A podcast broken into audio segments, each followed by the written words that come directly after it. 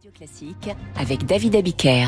Il est bientôt 8h et nous retrouvons Franck Ferrand pour son point du jour. Bonjour Franck. Bonjour David, bonjour à tous. Quel 9 février avez-vous choisi de nous rappeler? Celui de 1953. Les Français découvrent, ou plutôt redécouvrent dans les librairies Königsmark de Pierre Benoît, livre qui raconte les amours d'un jeune professeur de français pour une grande duchesse russe. C'est pas une nouveauté, hein. il est paru en 1918, il a été vendu à plus de 100 000 exemplaires, ce qu'à l'époque était euh, colossal. Alors vous allez me dire, mais qu'est-ce qu'il y a de nouveau? Eh bien, ce roman reparaît le 9 février 53 dans un nouveau format. C'est le premier livre de la collection Livre de poche, un véritable Ah. séisme dans le monde de l'édition, petit prix, format réduit. Les nouveaux livres séduisent notamment le jeune public qui a pas trop les moyens.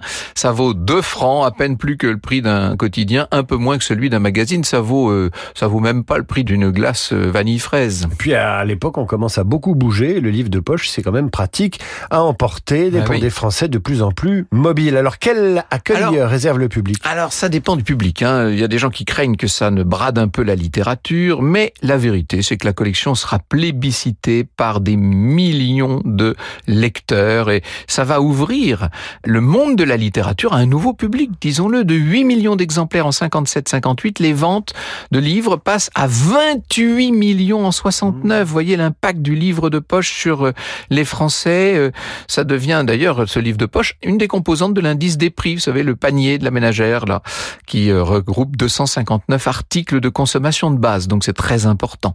Symbole de la démocratisation de la culture. Euh, On peut dire du livre de poche qu'il est un des acquis euh, des Trente Glorieuses.